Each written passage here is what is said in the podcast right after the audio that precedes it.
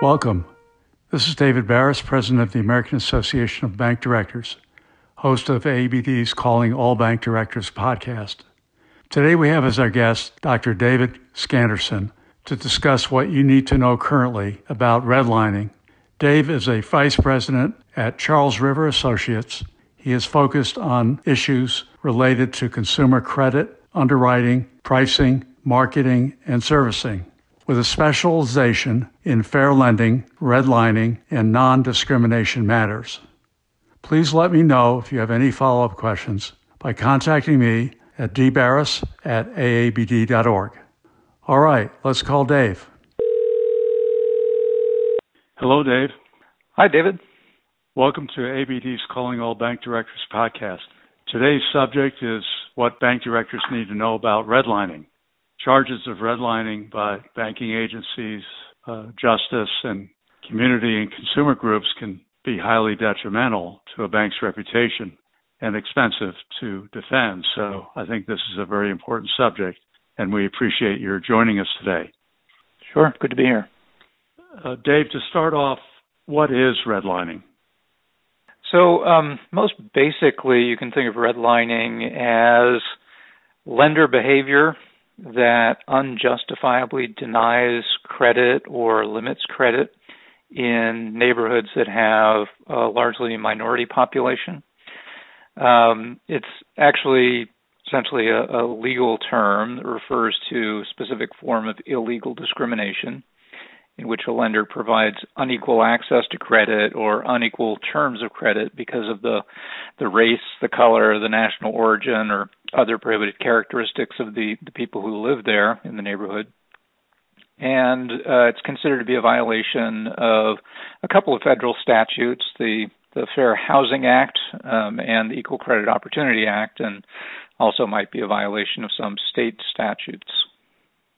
Dave, what what are some of the signs of redlining that regulators look for? So when when regulators are either examining a bank or other financial institution for potential redlining or conducting an investigation, what they're looking for usually is various kinds of either direct evidence or circumstantial evidence that suggests that the lender is denying access or restricting access to credit in minority areas. So, for example, um, they may look at whether where the branches of the bank are located. Does the bank have branch offices mainly in predominantly white areas or also in minority areas? Um, they look at a bank's community uh, Reinvestment Act assessment areas. So the CRA assessment areas define areas that the bank has uh, committed to serve, and so they look at whether those CRA assessment areas include minority areas or maybe potentially avoid minority areas. Um, they look at whether the lender is actually lending in minority areas. Um, are they lending or failing to lend to borrowers in predominantly minority areas? Um, they look at policies and procedures of the bank and statements by bank personnel, any indication that the bank might effectual, effectively uh, write off minority areas as not being good credit risks or not having good uh, opportunities for lending. Uh, something that might be based on uh, generalizations or invalid presumptions about the people living in those neighborhoods. Um, they also look at advertising, so whether banks are uh, advertising in minority areas to the same extent they're advertising in largely white areas. Um, do they have any practices that tend to discourage uh, folks in minority areas from applying for a loan? Uh, and do they disproportionately deny credit to borrowers in minority areas compared to borrowers in largely white areas? Um, and then, you know, w- whether uh, banks might grant credit on less favorable terms in minority areas than in other areas. So, a whole host of different indicators that they might consider. Why should bank boards be uh, interested in redlining issues at this point? Well, um, I guess quite simply, redlining and access to credit tend to be continual areas of focus for consumer protection regulators and uh, the Justice Department, just as they have in the past. Um, also seems to me likely that the new civil rights movement that we're seeing now could put additional focus on redlining, uh, partly because concerns about redlining discrimination relate very closely to the effects of historical discrimination, residential segregation, and economic inequality, which have been key focus of the new uh, civil rights movement, so to speak. Um, and you know, if if you think about a bank's mission, particularly a community bank, um, often part of the bank's mission is to effectively serve their communities, and so I think there are just reasons based on general business motivation for banks to care about redlining. But if you think about sort of negative motivators, um, as you mentioned at the top, uh, there could be serious impacts on the bank if you have a redlining issue. Um, so you know, you mentioned reputational risk, but also there are, are big financial costs if a bank has to deal with redlining investigation uh, or enforcement action, respond to very voluminous regulator requests for information, and then possibly uh, go to a settlement which becomes public and therefore creates reputational damage. Um, but if you think about some of the financial costs involved in uh, settling a redlining matter, and, and, some of the matters that we've seen uh, in recent past years, they include, you know, multi-million dollar civil penalties, um, requirements to open new branches or loan production centers in minority areas, um, requirements to invest in nonprofit home ownership initiatives, provide grants to community groups, um, make loan subsidies available in certain areas, fund financial education programs, um, you know, do target advertising. The list the list kind of goes on, but there there are just huge costs involved if you get uh, involved in one of these issues. Dave, um, has there been much regulatory activity recently around redlining? Well, there has. I mean, it's been a historical focus of the bank regulatory agencies, Justice Department, uh, HUD, that is Housing and Urban Development, and the CFPB. Um, it's been my experience that the regulators all continue to examine financial institutions for potential signs of redlining in their, their regular supervisory examinations.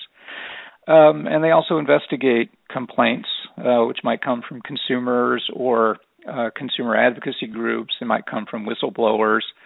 And uh, regulators expect that financial institutions are going to have their hands around the issue. They're going to be monitoring themselves for evidence of potential redlining.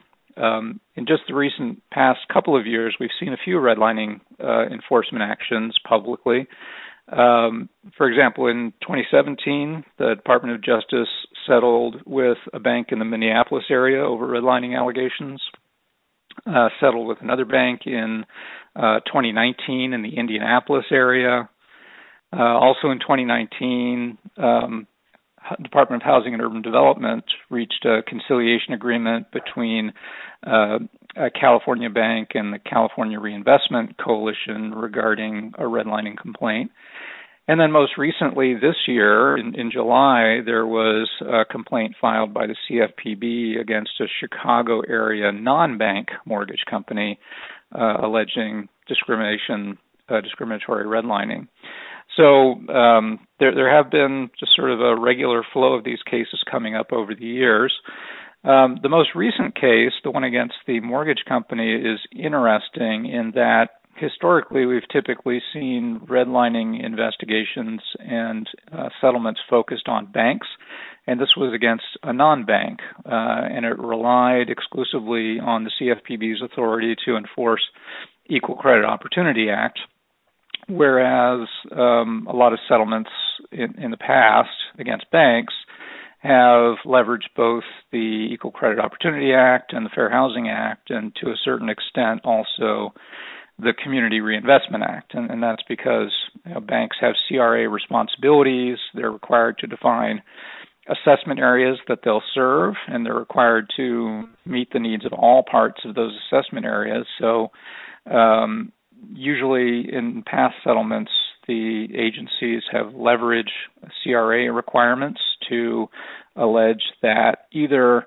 a bank was not fully serving all the areas of its uh, assessment area, including minority areas, uh, or that it was designing its CRA assessment areas in such a way to exclude nearby minority areas.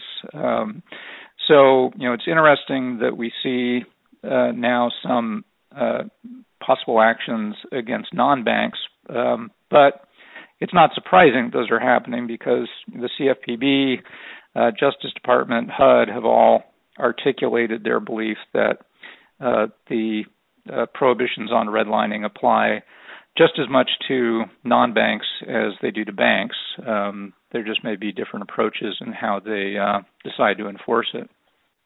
Well, Dave, um, I'd like to reserve the remaining questions for our next uh, podcast uh, episode, where we're going to get into how bank boards can identify early on if there is a, an issue with redlining that they can identify and also resolve quickly and effectively, and uh, other issues relating to that. So I wanted to thank you very much for joining us today, and we'll continue in the next episode. Great. We'll talk again soon. Thanks. Thank you.